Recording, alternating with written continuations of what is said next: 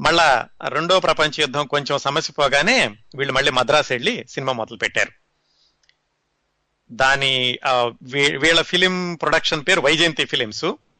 అప్పట్లో వీళ్ళు కొత్త కాబట్టి మద్రాసులో జెమినీ స్టూడియో వాళ్ళ సహాయం తీసుకుని దాంతో వింధ్యారాణి అన్న సినిమా తీశారు. డివి సుబ్బారావు గారు పుష్పవల్లి. పుష్పవల్లి అంటే మన ఫేమస్ హిందీ హీరోయిన్ రేఖ గారి తల్లి. పుష్పవల్లి రేలంగి జీ వరలక్ష్మి వీళ్ళందరితోటి వింధ్యారాణి సినిమా తీశారు. దానికి పింగళ నాగేంద్రరావు గారు మా కథ మాటలు పాటలు ఆయన రాసిన నాటకమే కదా? సినిమాకి కూడా మాటలు పాటలు ఆయన రాశారు. పంతొమ్మిది వందల నలభై ఆరులో ఈ సినిమా విడుదలైంది దీంట్లో మొత్తం ఈయన సింగిల్ కార్డ్ రైటర్ అంటారు చూడండి. అలాగే ఆయన సింగిల్ కార్డ్ తోటి పన్నెండు పాటలు పద్యాలు రాశారు. సినిమా చాలా బ్రహ్మాండంగా తీసామనుకున్నారు ఎందుకంటే అవి జానపదాలు బాగా ఆడేటటువంటి రోజులు. చాలా బాగా రాసామనుకున్నారు కానీ సినిమా అంతగా ఆడలేదు. సినిమా ఆడకపోయేసరికి నాటకంగా బ్రహ్మాండంగా ఉంది కానీ సినిమాకి వచ్చేసరికి ఎక్కడో ఫెయిల్ అయింది. దాంతో పెంగళ నాగేంద్రరావు గారికి ఒక విధమైన వైరాగ్యం వచ్చింది. ఇక నేను పనికిరాని సినిమాలకి ఇంతకుముందు భలే పెళ్ళి రాసినా కూడా అలాగే ఉంది వింధ్యరాజన్ రాసిన ఇలాగే అయింది. ఇక నేను వెనక్కి వెళ్ళిపోదామని ఆయన మళ్ళీ వెనక్కి వచ్చేసారు బందరు. పంతొమ్మిది వందల నలభై ఆరు నలభై సినిమా రిలీజ్ అవగా నలభై ఆరు మధ్యలోనే ఎప్పుడో. ఆ విధంగా రెండు సార్లు ఆయన సినిమాల్లోకి వెళ్ళి వెనక్కి వచ్చేసారు. వెనక్కి వచ్చేసి మామూలుగా మళ్ళీ నాటకాల్లో పడిపోయారు. ఇక్కడ ఇంకొక సంఘటన జరిగింది. బందర్లోనే కమలాకర్ కామేశ్వరరావు గారని ఇంకొక ఆయన ఉండేవాళ్ళు. ఈయన గురించి మనం ఈ సిరీస్ మొదలు పెట్టుకున్నప్పుడు డిసెంబర్ మొట్టమొదటి వారంలో ఆయన గురించి చెప్పుకున్నాం మనం.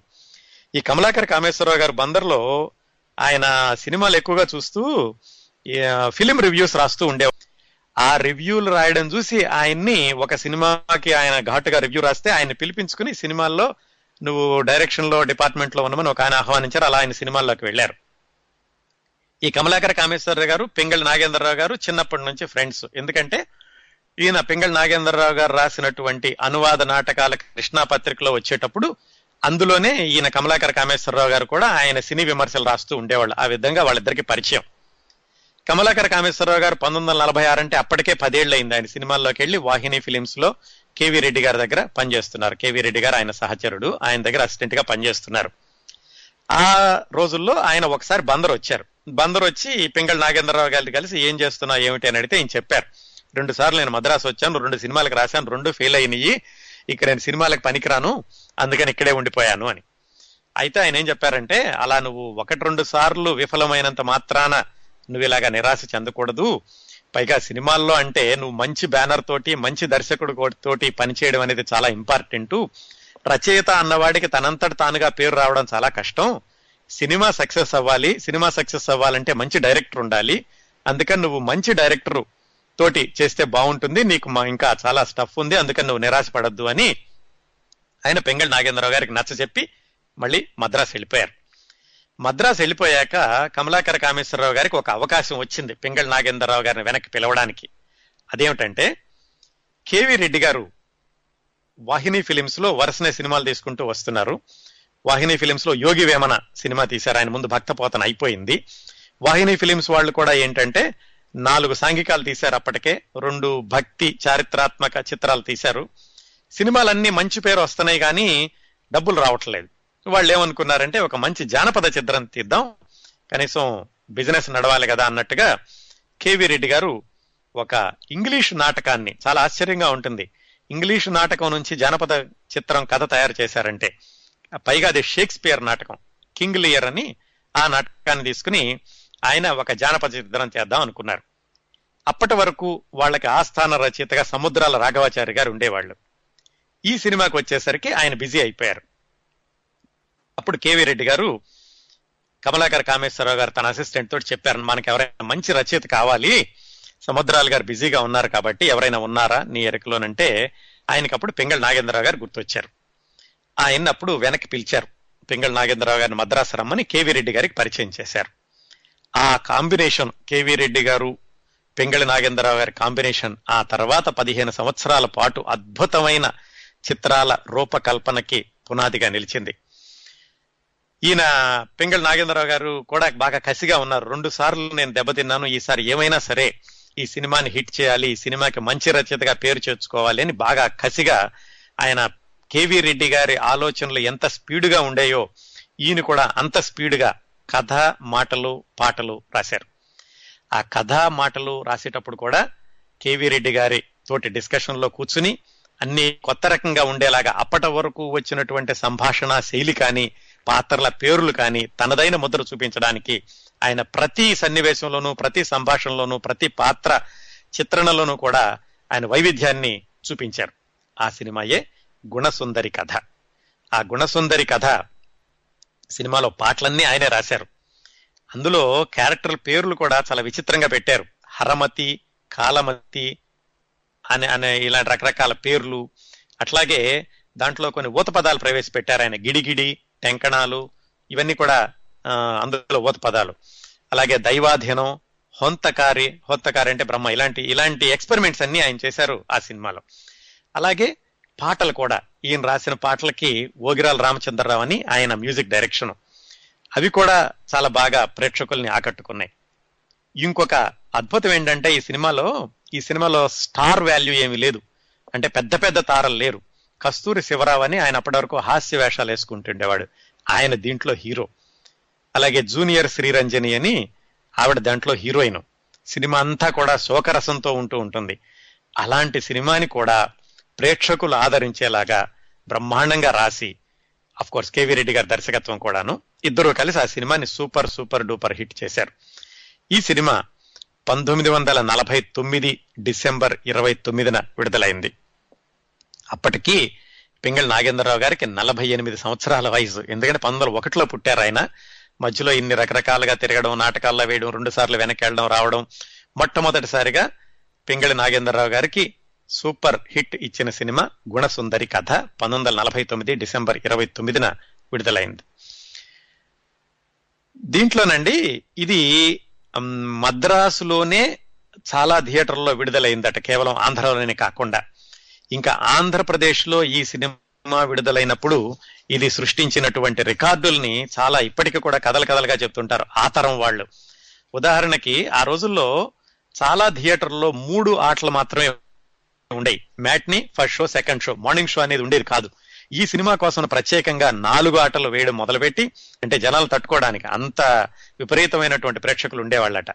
కొన్ని కొన్ని థియేటర్లలో అర్ధరాత్రి పూట కూడా షో వేసేవాళ్ళట సెకండ్ షో అయ్యాక. రాజమండ్రిలో అయితే ఒక చోట ఒక థియేటర్ వాళ్ళు గుణసుందరి కథ అర్ధరాత్రి షో అయిపోయాక అంటే తెల్లవారిపోతుంది దాదాపుగా. తెల్లవారితప్పుడు వాళ్ళకి పుల్లలు అంటారు. ఈ తరంలో చాలా మంది తెలిసి ఉండకపోవచ్చు ఇప్పుడు మనం పేస్ట్ వాడుతున్నాం పళ్ళు దొంకోవడానికి అంతకుముందు పళ్ళ పొడి అని ఉండేది. అంతకుముందు వేప పుల్లలతోటి పళ్ళు దొంకుంటూ ఉండేవాళ్ళు మన తాతలు వాళ్ళందరూ వాళ్ళు ఏం చేశారంటే ఈ సినిమా విడుదలైనప్పుడు రాజమండ్రి థియేటర్ వాళ్ళు మిడ్ నైట్ షోకి వస్తే గనక పొద్దున్నే వాళ్ళకి ఒక వేప పుల్ల ఉచితం అని అడ్వర్టైజ్మెంట్ ఇచ్చారట. ఆ మిడ్ నైట్ షో చూసేసరికి తెల్లవారిపోతుంది కదా అప్పటికే వాళ్ళకి వేప పొలాలు ఫ్రీగా ఇచ్చేవాళ్ళు. దాంతో మొహం కడుక్కుని వాళ్ళు బయటకు వచ్చి అక్కడ హోటల్లో టీ అది తాగి అప్పుడు ఇంటికి వెళ్ళి పడుకునేవాళ్ళట. అంత క్రేజ్ తెచ్చుకుంది ఈ గుణసుందరి కథ సినిమా.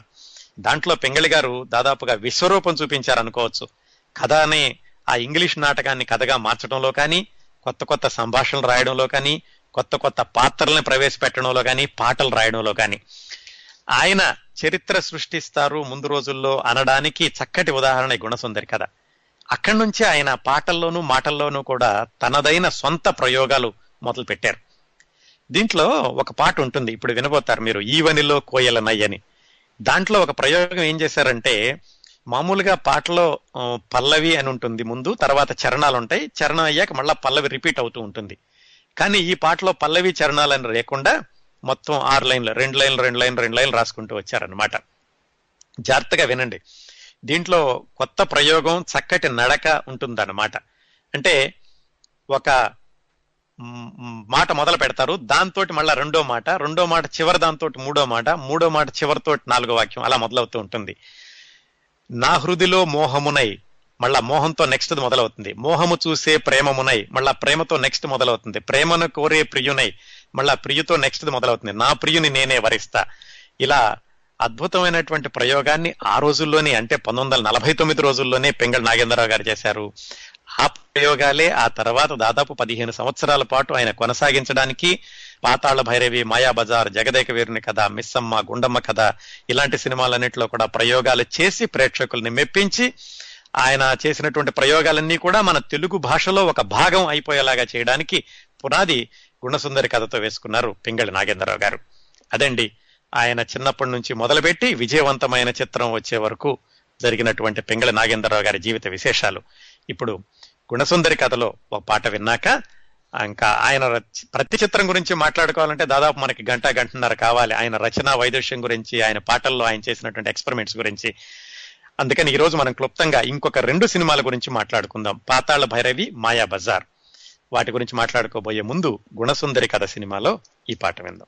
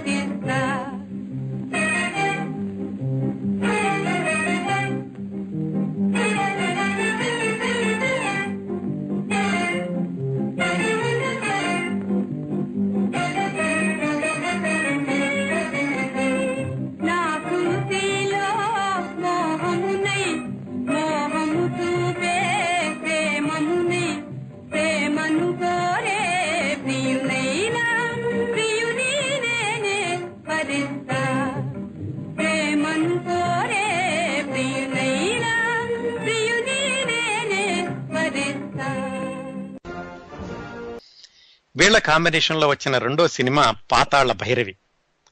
అదేమైందంటే విజయ ప్రొడక్షన్స్ అని కొత్త నిర్మాణ సంస్థను మొదలుపెట్టి నాగిరెడ్డి చక్రపాణి గారు ఈ విషయాలు కూడా మనం చక్రపాణి గారి గురించి మాట్లాడుకున్నప్పుడు చెప్పుకున్నాం. వాళ్ళు షావుకారు అని ఒక సినిమా తీశారు. అది సాంఘిక సినిమా మంచి పేరు వచ్చింది చాలా బాగా తీశారు అన్నారు కానీ డబ్బులు రాలేదు.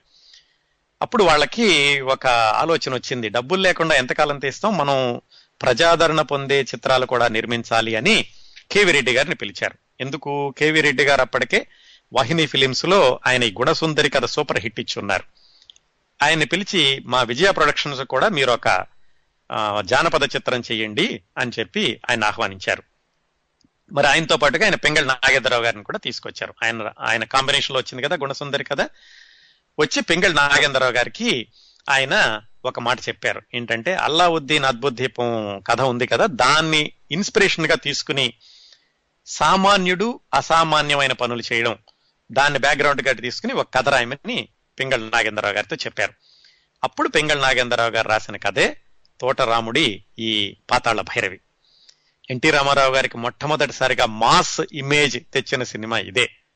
అలాగే ఒక మామూలు మనిషి రాజకుమార్తెను పెళ్ళి చేసుకోవడం అంతవరకు లేదు. రాజకుమారుడు రాజకుమార్తె ఆ దగ్గరే ఉండేది కానీ ఇట్లా ఇంత అంతరం ఇంత వ్యత్యాసం ఉన్న వాళ్ళ ప్రేమ కథని మొట్టమొదటిసారిగా జానపద చిత్రంగా రూపొందించి వాళ్ళు ప్రజాకర్షణీయంగా జనామోదయోగ్యంగా అలా ప్రజాదరణ పొందేలాగా రూపొందించింది కేవి రెడ్డి గారు మన పింగళి నాగేంద్రరావు గారు. ఈ సినిమాలో ఏం చేశారంటే పింగళి నాగేంద్రరావు గారు అద్భుతమైన ప్రయోగాలు చేశారు. గుణసుందరి కథలో రెండే రసాలు ఉన్నాయి అంటే ఏంటి? అందులో ఎక్కువ ఏడుపు ఉండేది కరుణ రసం ఇంకొంచెం హాస్యం. ఈ రెండే చేశారు. కానీ పాతాళ భైరవిలో వీరరసం సాహసం హాస్యం వీటన్నిటినీ కలిపి అద్భుతమైన డ్యూయట్స్ రాశారు దాంట్లో. మొట్టమొదటిసారిగా ఆయన రాసినటువంటి యుగళ గీతాలు ప్రేమ యుగళ గీతాలు చాలా ప్రజాదరణ పొందిన ఈ పాతాళ భైరవ సినిమాలో. అట్లాగే ఇంకా డైలాగ్స్ విషయానికి వస్తే కూడా ఆయన పాటల పేర్లు చెప్పడం పేర్లు పెట్టడం కూడా దీనిలో విచిత్రంగా పెట్టారు. ఎన్టీ రామారావు హీరో పేరు తోటరాముడు అంటే అతను తోటలో ఉంటాడు చాలా మామూలు మనిషి అని చెప్పడానికి. అలాగే మాంత్రికుడికి నేపాళ మాంత్రికుడు రేలంగికి వీర ధీర శూరసేనుడు అప్పట్లో బాలకృష్ణ అని ఒక హాస్య నటుడు ఉండేవాడు. అతనికి అంజిగాడు సదాజపుడు ఆ, తర్వాత పాతాళ భైరవి ఒక క్యారెక్టర్ పేరే పాతాళ భైరవి.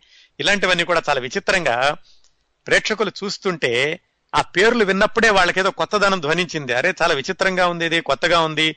మామూలుగా సూరసేనుడు వీరసేనుడు ఇలాంటి పేర్లు కాకుండాను అని వాళ్ళకి అక్కడే అట్రాక్ట్ చేయడానికి చాలా ఉపయోగపడింది. అట్లాగే ఇంకా సంభాషణల విషయానికి వస్తే ఈయన పాతాళ భైరవులు రాసినటువంటి సంభాషణలు ఇప్పటికి కూడా అవి దాదాపుగా ఒక సామెతల్లాగా లేకపోతే కోటబుల్ కోట్స్ లాగా మిగిలిపోతూ ఉంటాయి. సాహసం చేయరా డెంబక? రాజకుమారిని సొంతం అవుతుంది. ఈ అడుగడుక్కి మాంత్రికుడు రెచ్చగొడుతూ ఉంటాడు తోటరాముణ్ణి. ఆ సాహసం చేయరా డెంబక? అనేది ఒక సామెతలాగా అయిపోయింది. అలాగే రాజుగారి బావమరిది ప్రద్దానికి కూడా తప్పు తప్పు అంటూ ఉంటుంటాడు అలాగే తోటరాముడు తల్లి ఓరి భగవంతుడు ఆ కొడుకునిమ్మంటే రాక్షసుడిని ఇచ్చావేమిటి అంటూ ఉంటుంది. ఇవన్నీ ఒక ఊత పదాల్లాగా అలవాటు అవడమే కాకుండా తర్వాత ప్రజలు కూడా వాటిని ఎక్కువగా వాడుకోవడం మొదలు పెట్టారు అలాగే తోటరాముడి తల్లి అడుగుతూ ఉంటుంది నిజం చెప్పమంటారా? అబద్ధం తోటరాముడు అడుగుతూ ఉంటాడు నిజం చెప్పమంటారా? అబద్ధం చెప్పమంటారా? అంటూ ఉంటాడు. అలాగే పాతాళ భైరవి ప్రత్యక్షం అయ్యి నరుడా ఏమి నీ కోరిక? అంటూ ఉంటుంది. ఇవన్నీ కూడా కొత్త రకంగా ధ్వనించడమే కాకుండా ఆ కథ ప్రజల్లోకి వెళ్ళడంతో ఈ మాటలన్నీ కూడా ప్రేక్షకుల్లో అలా మిగిలిపోయినాయి. అదే అదే కాకుండా పాటల విషయంలో కూడానండి ఈయన అద్భుతమైనటువంటి పాటలు రాశారు. ఈ ఈ పా- ఈ పాటల్లో ఉన్నటువంటి మాటలు కానీ ఆయన చేసినటువంటి ప్రయోగాలు కానీ దాంట్లో ఆయన సృష్టించినటువంటి పదాలు కానీ వాక్యాలు కానీ చాలా కొత్త రకంగా ఉండడమే కాకుండా సంగీతంతో కలిసి ప్రేక్షకులను విపరీతంగా ఆకట్టుకున్నాయి అవి అలాగే దీంట్లో ఆ ఒక సందర్భంలో పాతాళ మా ఇతను నేపాళ మాంత్రికుడు మంత్రాలు చదవాలి. ఆ మంత్రాలు చదవడానికి ఆయన ఏం చేశారంటే మంత్రపుష్పంలోని వేద మంత్రాలను తిరగ రాసి మళ్ళీ వాటిని ఆయన మంత్రాలుగా వాడారన్నమాట. ఆ, అది ఎవరికి తెలియదు. దాంట్లో ఏదో కొత్త మంత్రాలు సృష్టించారు అనుకున్నారు ఉన్నదాన్నే తిరగరాసి ఆయన చేశారు. ఇట్లాంటి ఎక్స్పెరిమెంట్స్ ఎన్నో ఆ పాతాళ భైరవి సినిమాలో చేశారు పింగళి నాగేంద్రరావు గారు. అట్లాగే ఇందులో పాటలు కూడా కలవరమాయే మదిలో ఎంత ఘాటు ప్రేమ ప్రేమ కోసమై వలలో పడనే పాపం పసివాడు వినవే బాల నా ప్రేమ గోల. ఈ పాటలన్నీ కూడా అప్పట్లో ప్రేక్షకుల్లోకి కొన్ని దశాబ్దాల పాటు ఇప్పటికి కూడా ఆ పాటలు ఎవర్ గ్రీన్ పాటల్లాగా మిగిలిపోయినాయి. ఆ విధంగా ఇంకా పాతాళ భైరవి విడుదలయ్యాక పెంగళి నాగేంద్రరావు గారంటే ఈయన ఒక స్టాండర్డ్ ఉన్న రైటరు. ఈయన రాశాడు అంటే సినిమా హిట్ అవుతుంది అన్నట్టుగా ఆయన మిగిలిపోయారు ఈ సినిమా తర్వాత. ఆ తర్వాత ఆయన అద్భుతమైనటువంటి చిత్రాలు మాయాబజారు జగదేక వీరుని కథ ఇవన్నీ రాశారని చెప్పుకున్నాం కదా. వాటికి పునాది గుణసుందరి కథ తర్వాత ఈ పాతాళ భైరవి. ఇంకా ఇంకొక సినిమా మన పెంగళ నాగేంద్రరావు గారు రాసింది పా మాయాబజార్. ఆ సినిమా గురించి తప్పనిసరిగా మాట్లాడుకోవాలి. ఎందుకంటే అది అజరామరమైన చిత్రం. తెలుగువారు ప్రతిష్టాత్మకంగా కొన్ని దశాబ్దాల పాటు ఆదరించిన సినిమా ఆదరిస్తున్న సినిమా ఆదరించబోతున్న సినిమా. ఆ సినిమాలో పెంగళ్ నాగేంద్రరావు గారు చాలా ఆయన ప్రయోగాలు చేయడమే కాకుండా అద్భుతమైనటువంటి పాండిత్యాన్ని ప్రతిభని ప్రదర్శించారు. ఆ విశేషాలు తెలుసుకోబోయే ముందు పాతాళ భైరవి చిత్రం నుంచి ఈ పాట విందాం.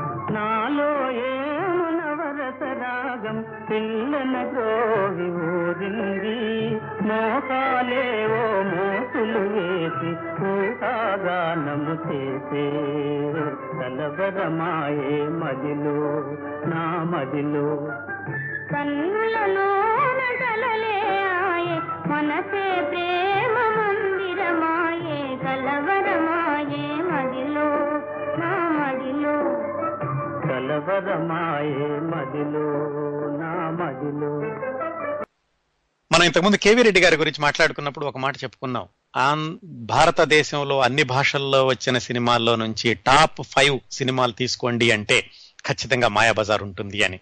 అలాగే తెలుగులో వచ్చిన సినిమాలన్నింటిలోని టాప్ వన్ టూ తీసుకోండి అంటే మాయాబజార్ ఖచ్చితంగా ఉంటుంది అని. అది కేవీ రెడ్డి గారి దర్శకత్వ ప్రతిభ అలాగే పింగళి నాగేంద్రరావు గారి రచనా ప్రతిభ కూడా. అలాగే పింగళి నాగేంద్రరావు గారి సినిమాలన్నింటిలోనూ ఒక్క సినిమా బెస్ట్ సినిమా తీసుకోండి అంటే ఖచ్చితంగా మాయాబజార్ గురించి చెప్పుకోవాలి. అన్ని సినిమాలు హిట్ అయినప్పటికీ కూడా ఈ మాయాబజార్లో కేవీ రెడ్డి గారి దర్శకత్వం పింగళి నాగేంద్రరావు గారి రచన రెండూ కూడా కథం తొక్కినాయి అనమాట అంటే పింగళి నాగేంద్రరావు గారి ప్రయోగాలు చేయడమే కాకుండా ఆయన విశ్వరూపం చూపించారు రచయితగా ఈ మాయాబజార్ సినిమాలో. మనం ఆ సినిమా గురించి మాట్లాడుకున్నప్పుడు కేవీ రెడ్డి గారి ఎపిసోడ్లో చెప్పుకున్నాం. నిజానికి మాయాబజార్ కథ ఒరిజినల్ భారతంలో లేదు. దాన్ని పంతొమ్మిది వందల పది పంతొమ్మిది వందల పదిహేను ప్రాంతాల్లో ఎవరో కర్ణాటకలో కొంతమంది వీధి భాగవతులు స్టేజ్ మీద వేసేవాళ్ళట. బలరాముడికి రేవతీదేవికి ఒక కూతురు ఉండడం అర్జునుడి కొడుక్కి ఆవిడ్ని చేయాలనడం ఇదంతా కూడా వాళ్ళు సృష్టించినటువంటి ఎపిసోడ్. దాన్ని అంతకుముందు చాలా సినిమా చాలా భాషల్లో వచ్చినాయి. తెలుగులో కూడా పంతొమ్మిది వందల ముప్పై ఐదులో ఒక మాయాబజార్ సినిమా వచ్చింది. దాన్ని మళ్ళీ విజయ ప్రొడక్షన్స్ వాళ్ళు సినిమా తీద్దాం అనుకున్నప్పుడు పింగళి నాగేంద్రరావు గారు మళ్ళా తనదైనటువంటి శైలిలో తనదైనటువంటి ప్రతిభను ఉపయోగించి మళ్ళా డైలాగ్స్ రాయడం కానీ పాటలు రాయడం కానీ మళ్ళా కథనంతటిని చిత్రికి పట్టడం కానీ చేశారు పింగళి నాగేంద్రరావు గారు కేవీ రెడ్డి గారి సహాయంతో అది ఆయన ప్రతిభకి పూర్తి నిదర్శనం ఏదైనా ఒకటి చూపించండి అంటే మాయాబజార్ సినిమాని చెప్పాల్సి వస్తుంది. నభూతో నభవిష్యతి అని ఒక యూసేజ్ ఉంది. అంటే ఇంతకు ముందు రాలేదు ఇంతకు ముందు రాదు అనడానికి. అలా పెంగళి నాగేంద్రరావు గారు రాసినటువంటి మాయాబజార్ సినిమా దానికి పూర్తి న్యాయం చేకూరుస్తుంది. అలాంటి సినిమా అంతకు ముందు రాలేదు తర్వాత రాబోదు. అందుకే ఇన్ని దశాబ్దాలైనప్పటికీ ఆ సినిమాని ఇప్పటికి కూడా తెలుగు వాళ్ళు ఒక తరం అన్నటువంటి అవధి లేకుండా చిన్నవాళ్ళు పెద్దవాళ్ళు ఇప్పటికి కూడా దాన్ని చూసి ఆనందిస్తున్నారు. ఇంకా కొన్ని దశాబ్దాల పాటు దాన్ని చూడబోతున్నారు. దాదాపుగా తెలుగు చలనచిత్రం అన్నది ఉన్నంత కాలం ఈ మాయాబజార్ సినిమా ఉండిపోతుంది. దానికి అంతటి శాశ్వతత్వాన్ని ఆపాదించడానికి ముఖ్య కారణం ఒక ముఖ్య కారణం పింగళి నాగేంద్రరావు గారు అని చెప్పడంలో ఏమాత్రం సందేహం లేదు. ఆయన దాంట్లో ఒక్కొక్క పాత్రని తీర్చిదిద్దిన విధానం అలాగే ఆయన మాటల్లో చూపించినటువంటి చమత్కారం వాడినటువంటి ప్రయోగాలు అనితర సాధ్యం. అందులో ఆయన ఘటోద్గచుడితోటి ఒక మాట అనిపిస్తారు. ఎవరూ సృష్టించకపోతే మాటలు ఎలా పడతాయి అని. దాన్ని ఆయనే రుజువు చేశారు. దాంట్లో ఎన్నో కొత్త మాటలు సృష్టించారు. ఆ మాటలు పింగళి నాగేంద్రరావు గారు రాసినవి అంతకుముందు అది లేదు అని కూడా చాలా మందికి తెలియదు ఉదాహరణకి ఇప్పటికి కూడా మనం పేపర్లు పేపర్లో ఎక్కడైనా చూస్తే అస్మదీయులు తస్మదీయులు అని వాడుతుంటారు. అస్మదీయులు అంటే మనవాళ్ళు తస్మదీయులు అంటే అవతల వాళ్ళు అని. ఆ తస్మదీయులు అన్న మాట ఎక్కడా డిక్షనరీలో ఉండదు. అది పింగళి నాగేంద్రరావు గారు సృష్టించిందే. అట్లాగే దాంట్లో ఆమ్, వీరతాడు ఈ వీరతాడు అన్న మాట కూడా ఆయన సృష్టించింది. అంతకుముందు పాతాళ భైరవలో కూడా ఘాటు ప్రేమ అని వాడారు. అది కూడా ఆయన సృష్టించిందే. అలాగే పాతాళ భైరవలోని గురు అని ఒక మాట వాడారు. అది కూడా ఆయన సృష్టించిందే. అందుకే ఫస్ట్లో చెప్పుకున్నాం భాషా పరిణామ శాస్త్ర ప్రకారం తెలుగు భాషని పెంచి పోషించిన వాళ్ళల్లో పింగళ నాగేంద్రరావు గారిది పెద్దపేట అని. సో దానికి ఒక పెద్ద ఉదాహరణ మాయాబజార్ సినిమా. అలాగే రసపట్టులో తర్కం కూడదు గోంగూర శాకాంబరిదేవి ప్రసాదం మీరు ధర్మాత్ములు కారని తెలిసిన అన్నగారితో ప్రమాదమేనే శ్రీకృష్ణుడు అంటుంటాడు. అసమదీయులు తస్మదీయులు ఇప్పుడే చెప్పుకున్నాం. దుసట చతుష్టయము హై హై నాయక వెయ్యండ్రా వీరతాడు ఇలాంటి డైలాగ్స్ అన్ని కూడా మాయాబజార్లో ఈయన సృష్టించినవే ఆయన సృష్టించవే కాకుండా అవి తర్వాత తెలుగు వాళ్ళల్లో తెలుగు వాళ్ళ భాషా ప్రయోగంలో తెలుగు వాళ్ళ సంభాషణల్లో అది ఆల్మోస్ట్ అవినాభావంగా కలిసిపోయినాయి. ఈ రోజుల్లో కూడా చాలా మంది కొత్త కొత్త మాటలు సృష్టించారు సినిమాల్లో సృష్టిస్తున్నారు. కానీ అవి మిగలటం లేదు. దానికి కారణం ఏంటంటే ఒక మాట వాడినప్పుడు సందర్భ శుద్ధి ఉండాలి. అలాగే ఆ సినిమాలో కరెక్ట్ సరైనటువంటి పాత్రలతోటి వాటిని ప్రజలని ఒప్పించేటటువంటి సన్నివేశాలతోటి ప్రజల్లోకి తీసుకెళ్ళాలి అప్పుడే మిగిలిపోతుంది. అంతేకాని జస్ట్ పదాలని అటు ఇటు చేసి కొత్త మాటను సృష్టించాను అంటే దానికి జీవితం ఉండదు అది చరిత్రలో నిలవదు. దానికి ఉదాహరణే పింగళ నాగేంద్రరావు గారి మాటలు. ఇన్ని రోజులైనా కానీ కొత్తగా చెప్పుకోవడానికి అసలు ఆయన రాసినవని కూడా తెలియదు. చాలా మందికి తెలుగులోనే ఉన్నవే అనుకునేటటువంటి అంత భ్రమని అంత ఇంపాక్ట్ని కలిగించింది పింగళ నాగేంద్రరావు గారు. ఈ సినిమా మాయాబజార్ సినిమాలో పింగళ్ నాగేంద్రరావు గారి యొక్క ప్రతిభ గురించి చెప్పాలంటే ప్రతి పాత్ర గురించి ప్రతి సన్నివేశం గురించి ప్రతి సంభాషణ గురించి పాటలోని ప్రతి వాక్యం గురించి కూడా మాట్లాడుకోవాలి. కొన్ని గంటల సేపు చెప్పుకోవచ్చు వాటి గురించి. మత్సుకి ఆయన ఈ మాయాబజార్ సినిమాలో సంభాషణలు ఎంతగా ఆలోచించి రాశారు రచయిత అన్నవాడు ఎంత బ్రెయిన్ పెడతాడు ఒక మాట రాయడంలో అనడానికి ఒక రెండు ఉదాహరణలు మాత్రం చూద్దాం మనం. శ్రీకృష్ణుడు సుభద్రనిన్ను అభిమన్యుణ్ణి ఇంట్లో నుంచి వెళ్ళిపోమని పంపిస్తాడు. ఎప్పుడంటే బలరాముడు వెనక్కి వెళ్ళి ఆ శశిరేఖని దుర్యోధనుడి కొడుకు ఇస్తానని చెప్పి ప్రామిస్ చేసి వస్తాడు. సుభద్ర అడుగుతుంది అదేంటన్నయ్య నువ్వు చిన్నప్పుడు మా అబ్బాయికి ఇస్తానన్నావు కదా ఇప్పుడు దుర్యోధనుడి కొడుకు ఇస్తానన్నావు ఏంటి అంటే అతను ఇదేమన్నా నీకు చేసిన ప్రతిజ్ఞ ఏదో క్యాజువల్గా ఒక మాట అన్నాను ఇప్పుడు ఇవ్వను అంటాడు. అలాంటప్పుడు సుభద్ర బాధపడుతూ ఉంటుంది అయ్యో మా అబ్బాయికి అన్నయ్య గారు అమ్మాయిని ఇవ్వనన్నాడే అని. ఆ సందర్భంలో శ్రీకృష్ణుడు ఏం చేస్తాడంటే సుభద్ర నిన్ను అభిమన్యుణ్ణి ఒక రథసారథినిచ్చి బయటికి పంపించేస్తాడు. బయటికి ఎక్కడికి? ఘటోత్కచుడు ఆశ్రమానికి. ఆ తర్వాత తెలుస్తుంది. ఆ సందర్భంలో సుభద్రతోటి కృష్ణుడు ఒక మాట అంటాడు. దాంట్లో ఎంత భావం ఎంత ఆలోచించి రాశారు ఎంత ఆచి తూచి కరెక్ట్గా అదే మాట ఉండాలి దాంట్లో అర్థం ఎంతో ఉండాలి ఎక్కడా మళ్ళా పాత్ర వ్యక్తిత్వం చెడకూడదు. ఇన్ని ఆలోచించి పింగళ నాగేంద్రరావు గారు ఎలా రాశారు అనడానికి ఒక ఉదాహరణ అన్ని ప్రతిదీ ఒక ప్రతిదీ ఉదాహరణే బట్ ఈ ఒక్కటి చూద్దాం. కృష్ణుడు ఏమంటాడంటే సుభద్రతోటి సుభద్ర వీర పత్నివి వీర మాతవు ఇంత బేలవవుతావు అనుకోలేదు. అన్నగారి తాత్పర్యం తెలిసిందిగా ఇంకా అల్లరెందుకు? ఇక్కడ నీ మొర ఆలకించే వాళ్ళెవరూ లేరు. ఇక నీ దిక్కున్న చోటకు వెళ్ళవచ్చు అని రాశాడు ఆ డైలాగ్ ఆయన పింగళ నాగేంద్రరావు గారు. దీన్ని పరచూరు గోపాలకృష్ణ గారు ఆయన థీసిస్లో విశ్లేషిస్తూ చెప్పారు. దీని వెనకాల ఎంత అర్థం ఎంత ఆలోచన ఉండి పింగళ నాగేంద్రరావు గారు రాశారు అనడానికి. సుభద్ర వీరపత్నివి వీరమాతవు అన్నాడు. దాంట్లోనే ఆయన హింట్ ఇచ్చాడు. నీకు భర్త ఉన్నాడు నువ్వు వీరపత్ని వీరుడి యొక్క పత్నివి. అలాగే నీ కొడుకు ఉన్నాడు అతను వీరుడే నువ్వు వీరుడి యొక్క మాతవు. వీళ్ళిద్దరూ ఉండగా నీకు భయం ఎందుకు? అని ఆయన ఇండైరెక్ట్గా చెప్పాడు. ఇంత బేలవవుతావు అనుకోలేదు. నువ్వు ఇంత తొందరగా బేలలాగా ప్రి- ప్రవర్తించొద్దు నువ్వు ధైర్యం ఉండాలి వాళ్ళిద్దరూ నీకున్నారు అని ఆయన ఇండైరెక్ట్గా చెప్పాడు. అలాగే అన్నగారి తాత్పర్యం తెలిసిందిగా ఇంకా అల్లరెందుకు? బలరాముడు ఆల్రెడీ చెప్పేశాడు నీకు వాళ్ళ అమ్మాయిని ఇవ్వనన్నాడు ఇంకా అల్లరెందుకు? నువ్వు ఇక్కడ ఉండి అన్నయ్యతో పోట్లాడావనుకో మన ముగ్గురం కూడా అన్నా చెల్లెళ్ళు మనందరం పోట్లాడుకోవాల్సి వస్తుంది అది మంచిది కాదు అని చెప్పాడు. ఇక్కడ నీ మొర ఆలకించే వాళ్ళు ఎవరూ లేరు. తనున్నాడు తను చెప్పొచ్చు అన్నాకే కానీ తను చెప్తే ఆ వ్యక్తిత్వం ఆ కథ మిగతా మిగతాటువంటి సంఘటనలు దెబ్బతింటాయి. అందుకని ఆయన ఏమన్నా అంటే నేను కూడా చెప్పలేని పరిస్థితి దీన్ని కావాల్సిన విధంగానే దీన్ని సాధించుకోవాలి అందుకని చెప్పేసి ఇక్కడ నీ మొర ఆలకించే వాళ్ళు ఎవరూ లేరు అన్నాడు. చిట్ట చివరి మాట. ఇక నీ దిక్కున్న చోటుకు వెళ్ళవచ్చు అన్నాడు. అంటే అది తిరస్కరించడం కాదు. ఆవిడేదో ఇంట్లో నుంచి వెళ్ళిపో అని గెంటేయడం కాదు. ఆయన ఏంటంటే ఆయన దిక్కున్న చోట ఎవరో తనకు తెలుసు. అందుకే రథసారథికి చెప్పాడు నువ్వు అక్కడ తీసుకెళ్ళు ఘటోద్గజుడి దగ్గర తీసుకెళ్ళు అని. అందుకని నీకు దిక్కు అక్కడ ఉంది ఘటోత్కచుడు నిన్ను భవిష్యత్తులో కాపాడబోతాడు దీని కార్యం సాధించబోతాడు అని చెప్పారు. ఇంత అర్థాన్ని ఎంత ఆలోచన ఉంటే ఇంత అర్థం వస్తుందో చూడండి మాటల్లో. ఇదంతా కూడా ఆ పింగళి నాగేంద్రరావు గారి ప్రతిభకి ప్రత్యక్షమైనటువంటి నిదర్శనం.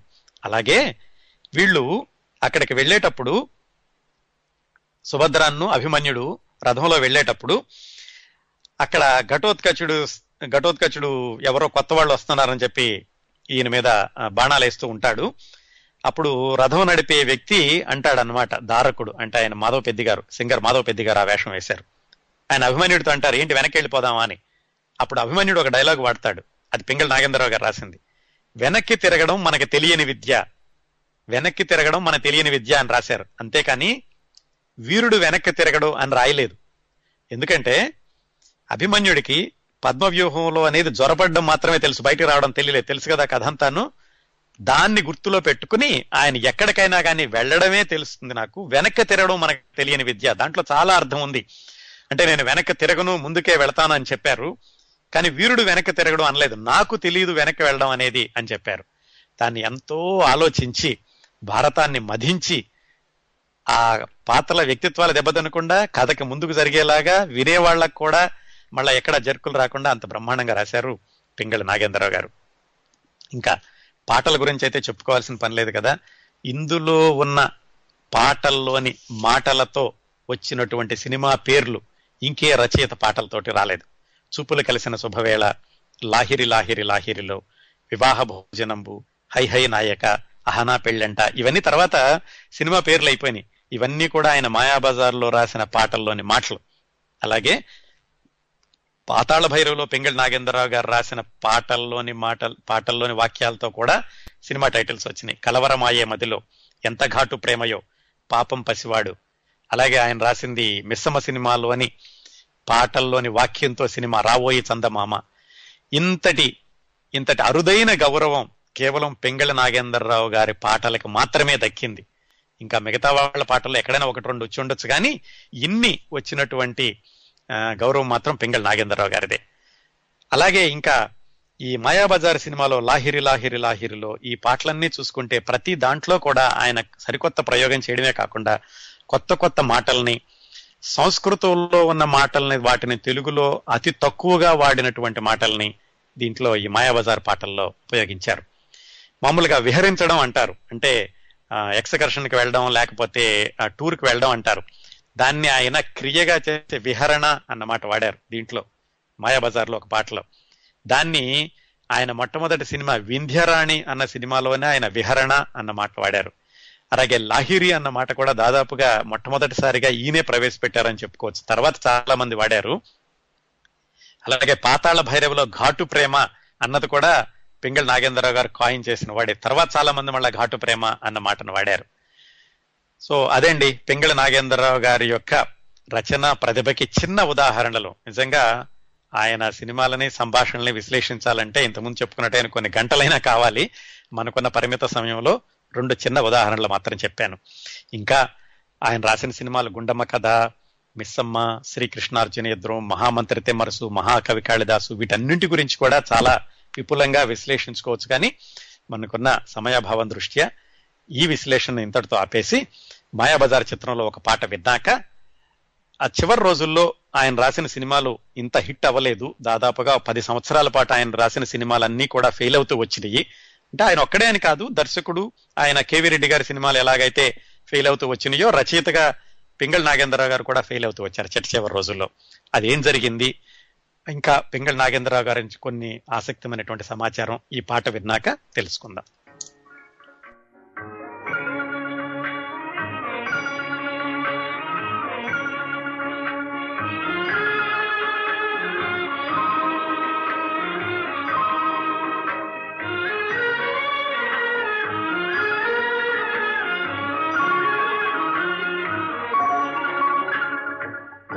లాహిరి లాహిరి లాహిరిలో ఓహో జగమే ఊగెనుగా ఊగెనుగా తూగెనుగా.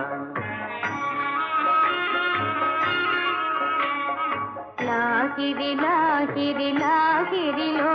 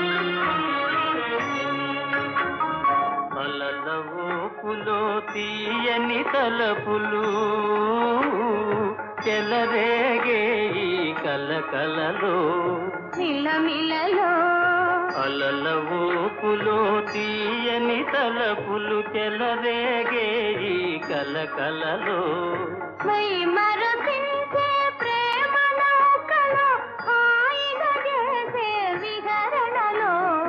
లాగిరి లాగిరి లాగిరిలో ఓహో జగమే ఊగెనుగా తూగెనుగా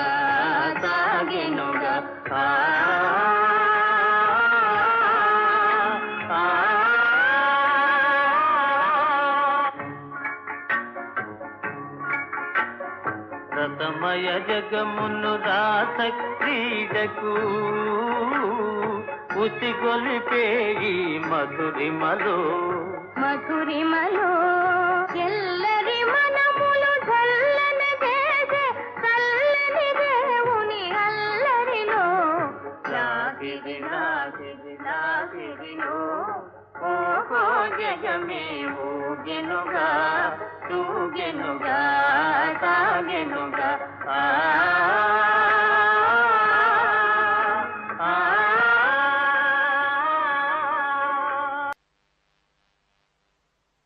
పింగళి నాగేంద్రరావు గారు మాయాబజార్ తర్వాత గుండం జగదేక వీరుని కథ ఆ, తర్వాత గుండమ్మ కథ మహామంత్రి తిమ్మరసు శ్రీకృష్ణార్జునేతం అంతవరకు ఆయన రాసిన సినిమాలన్నీ కూడా బాగానే హిట్ అయినాయి. ఆ తర్వాత కేవీ రెడ్డి గారి ప్రభావం ఎలాగా తగ్గిందో ఈయన ప్రభావం కూడా అలా తగ్గుతూ మొదలైంది. సత్య హరిశ్చంద్ర తర్వాత ప్రమీలార్జునీయం శ్రీకాకుళాంధ్ర మహావిష్ణు కథ ఉమాచండి గౌరీ శంకర్ల కథ భాగ్య చక్రం ఇలాంటి వాటన్నిటికీ రాశారు. కానీ ఈ సినిమాలు ఆయన మొట్టమొదట్లో రాసినంతగా విజయవంతం కాలేదు. అందువల్ల ఆయన కూడా ఆయన డిమాండ్ కూడా తగ్గుతూ వచ్చింది. ఆయన రాసిన చిట్ట చివరి సినిమా బహుశా అంటే ఆయన చనిపోయాక విడుదలైంది. ఆయన పంతొమ్మిది వందల డెబ్బై ఒకటి మే ఆరున చనిపోయారు. అంటే రేపటికి సరిగ్గా ఆయన చనిపోయి నలభై ఒక్క సంవత్సరాలు నిండుతుంది. ఆయన చనిపోయాక మూడు సినిమాలు విడుదలైనాయి. శ్రీకృష్ణ సత్య నీతి నిజాయితీ అని పింగళి ఆ, సంగీతం శ్రీనివాసరావు గారు తీసిన మొట్టమొదటి సినిమాకి మాటలు రాశారు ఒక పాట రాశారు తర్వాత ఆయన మరణించారు. అలాగే చాణక్య చంద్రగుప్త అది చిట్ట చివరిసారిగా విడుదలైన సినిమా. పెంగళ నాగేంద్రరావు గారు కథ మాటలు రాశారు. పాటలు రాసే టైంకి ఆయన లేకపోయారు. అది ఆయన చిట్ట చివరి సినిమా. ఇంకా పెంగళ నాగేంద్రరావు గారు ఫస్ట్లో చెప్పుకున్నాం మనం ఆయన బ్రహ్మచారిగా ఉండిపోదామని సబర్మతి ఆశ్రమంలో ఆయన నిర్ణయం తీసుకున్నారు అని. దాని గురించి కొన్ని ఎపిసోడ్స్ చెబుతూ ఉంటారు సినిమా వాళ్ళు. రేలంగి ఒకరోజు అడిగాడు అడిగాడట ఏమండి కవి గారు మీరు బ్రహ్మచారి కదా మరి రొమాంటిక్ సీన్లు అంత బాగా ఎలా రాస్తున్నారు? అని. అంటే ఆయన చెప్పారట రేలంగి చూడు శృంగారం రాయాలంటే పెళ్ళైన వాడే రాయాలని లేదు. అలాగే యుద్ధం గురించి కావాలంటే యుద్ధం చేయాల్సిన అవసరం లేదు. చావు గురించి రాయాలంటే చచ్చిపోయి ఉండాల్సిన అవసరం లేదు. కవి అన్నవాడు సూర్యుడు చూడనిది కూడా చూసేవాడే కవి అంటారు. అదే మరి నీకు నాకు అన్న తేడా అని రేలంగి గారితో అన్నారట. అట్లాగే ఆయన విచిత్రం ఏంటంటే ఆయన ఆ జన్మాంతం బ్రహ్మచారిగానే మిగిలిపోయారు. కానీ ఆయన రాసిన చాలా సినిమాలు పెళ్ళి చుట్టూతా తిరిగాయి. ఆయన మొట్టమొదటిగా రాసిందే భలే పెళ్ళి. తర్వాత పెళ్ళినాటి ప్రమారాలు తర్వాత పెళ్ళి చేసి చూడు. మరి మాయాబజార్ అంటే శశిరేఖ పరిణయం. శ్రీకృష్ణార్జున యుద్ధం అంటే సుభద్ర కళ్యాణం. ఇలా ఎన్నో పెళ్ళిళ్ళ సినిమాలకి రచయితగా ఆయన పనిచేశారు. ఆయన మాత్రం పెళ్ళి చేసుకోకుండానే ఉండిపోయారు. అందుకని ఎవరో ఒక ఆయన అన్నారట ఆయన సినీ లోక కళ్యాణం కోసం తన కళ్యాణం గురించి కూడా పట్టించుకోలేదు అని. అట్లాగే ఒకసారి ఆయన సన్మాన సభలో ఎవరో పూలదండ వేస్తే ఆ సభకు వచ్చిన పిల్లలకి ఎవరికో ఇచ్చేశారట. అదేంటండి ఇంటికి తీసుకెళ్ళరా అని ఎవరో అడిగారట. ఎందుకయ్యా బాబు నేను బ్రహ్మచారిని ఇంటికి తీసుకెళ్ళానంటే లోకం పలు విధాలుగా అనుకుంటుంది. ఈ పూలదండలు నాకు వద్దని ఇచ్చేశారట. అలాగే ఆయన నవ్వుతూ చెప్పేవాళ్ళట చాలా మందికి నాకు పెళ్ళి కాలేదు కానీ ముప్పై మంది పిల్లలు ఉన్నారు అని. ముప్పై మంది ఎవరంటే ఆయన రాసిన ముప్పై సినిమాలు అనమాట. అంతగా ఆయన రాసే ప్రతి సినిమాని ఆయన ప్రేమిస్తూ ఉండేవాళ్ళు. చాలా అవార్డులు వచ్చినాయి చాలా బిరుదులు వచ్చినాయి. కానీ వాటి గురించి ఆయన ఎప్పుడూ చెప్పుకోలేదు. పెళ్ళినాటి ప్రమాణాలు మహాకవి కాళిదాసు మహామంత్రి తిమ్మరుసు ఈ సినిమాలకి నేషనల్ లెవెల్లో రాష్ట్రపతి రజత పథకం వచ్చింది. వాటన్నింటిలోనూ పెంగళి నాగేంద్రరావు గారి పాత్ర కూడా చాలా ప్రముఖంగా ఉంది. అలాగే పెంగళి నాగేంద్రరావు గారు విజయ ప్రొడక్షన్స్లో ఒక పర్మనెంట్ రైటర్గా ఉండిపోయారు. అందుకే కేవీ రెడ్డి గారి సినిమాలకి తర్వాత చక్రపాణి గారి సినిమాలకు కూడా కొన్నింటికి ఆయన మాటలు రాశారు పాటలు రాశారు. ఈయన చనిపోయినప్పుడు పంతొమ్మిది వందల డెబ్బై ఒకటి మే ఆరున పేపర్లో పింగళి నాగేంద్రరావు గారి మరణం అని రాస్తూ పొరపాటుని ఆంధ్ర పత్రికలో చక్రపాణి గారి ఫోటో వేశారట. అది చూసి విశాఖపట్నం నుంచి బమిడిపాటి రామగోపాలం అని ఆయన ఇన్నో ఎంబీఎల్ అని ఒక ఆయన ఉండే వాళ్ళిద్దరూ ఫోన్ చేశారట పత్రికకి. ఏమండి చనిపోయిందేమో పింగళి నాగేంద్రరావు గారు కానీ మీరు ఫోటో వేసిందేమో చక్రపాణి గారిది అంటే వాళ్ళు చాలా నొచ్చుకుని అయ్యో చాలా పొరపాటు జరిగిపోయింది వెంటనే సవరణ వేస్తాం అన్నారట. ఈలోగా వీళ్ళు చక్రపాణి గారికి ఫోన్ చేసి మాట్లాడారట. ఏమండి మేము పెంగళ నాగేంద్రరావు గారు పోయారని చాలా చింతించాము కానీ మీ ఫోటో వచ్చింది దానికి అంటే ఆయన కూల్గా ఒక మాట అన్నారట. ఏమైతే ఏముందలయ్యా నా ఫోటో వేస్తే ఆడిపోతే నేను పోయినట్టే కదా అన్నారట. అంతగా పెంగళి నాగేంద్రరావు గారిని విజయ ప్రొడక్షన్స్ వాళ్ళు ప్రేమించేవాళ్ళు అభిమానించేవాళ్ళు గౌరవించేవాళ్ళు. అందుకనే పింగళి నాగేంద్రరావు గారు ఇప్పటికీ కూడా ఆయన మరణించి నలభై ఒక్క సంవత్సరాలు అయినప్పటికీ ఆయన సినిమాలతోటి ఆయన అజరామరం చిరంజీవి అయ్యారు. అలాగే ఆయన తెలుగు సినిమాకి కొత్త మాటలు నేర్పారు కొత్త నడక నేర్పారు. ఆయన పాట రాసిన మాట రాసిన ఇది పెంగళ్ నాగేంద్రరావు గారి శైలి అనేలాగా చేశారు. ఆయన రాసింది తక్కువే కానీ రాసిన ప్రతిదీ కూడా ఎక్కువ కాలం నిలిచింది నిలిచేలాగా చేసేటటువంటి ప్రతిభ ఆయన అంకిత భావం అంతా కూడా ఆయన రాసిన ప్రతి మాటలోనూ ప్రతి పాటలోనూ కనిపిస్తూ ఉంటుంది. అవండి పెంగళి నాగేంద్రరావు గారి గురించిన విశేషాలు. మరి వచ్చే వారం మరొక సినీ ప్రముఖుడి విశేషాలతో మీ ముందుకు వస్తాను ఈ కార్యక్రమాన్ని ఆదరించి అభిమానిస్తున్న శ్రోతలందరికీ మరొకసారి హృదయపూర్వకంగా కృతజ్ఞతలు తెలియజేస్తూ వచ్చే వారం కలుసుకుందాం. అంతవరకు నవ్వుతూ ఉండండి. మీ నవ్వులు పది మందికి పంచండి. మీ దగ్గర సెలవు తీసుకుంటోంది మీ కిరణ్ ప్రభ.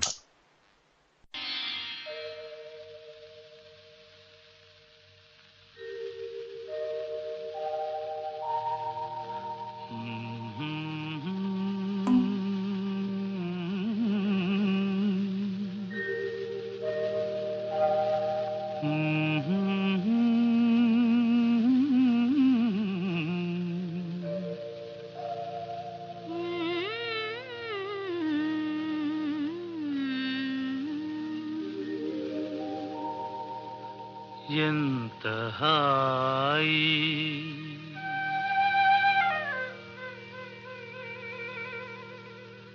ఎంత హాయి రే ఎంత మధురమే హాయి ఎంత హాయి రేయి ఎంత మధురమీ హాయి చందమామ చల్లగా మత్తు మందు చల్లగా. చందమామ చల్లగా పన్నీటి జల్లు చల్లగా. ఎంత హాయి ఎంత హాయి రే ఎంత మధురమే హాయి ఎంత హాయి.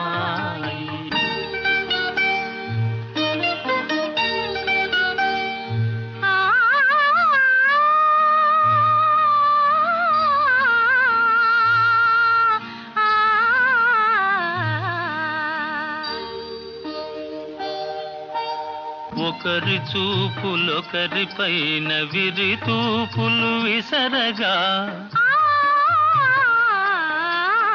ఒకరి చూపులొకరి పైన విరితాములు వీచగా. విరితావుల పరవడిలో విరహమతిశయింపగా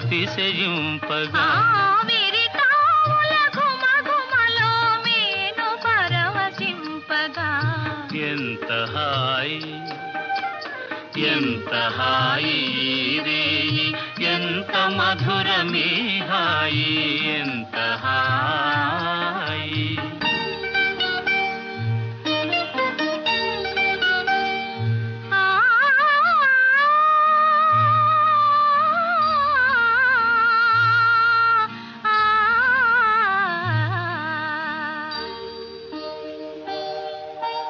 కానరాని కోయిలలు మనల మేలు కొలుపగా.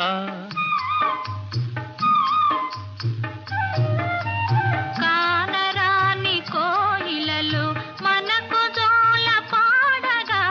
మధుర భావలాహిరిలో మనము తూలిపోవగా. మధుర మనము తేలిపోవగా. ఎంత హాయి ఎంత హాయి రేయి ఎంత మధురమీ హాయి చందమామ చల్లగా మత్తు మందు చల్లగా ఎంత హాయి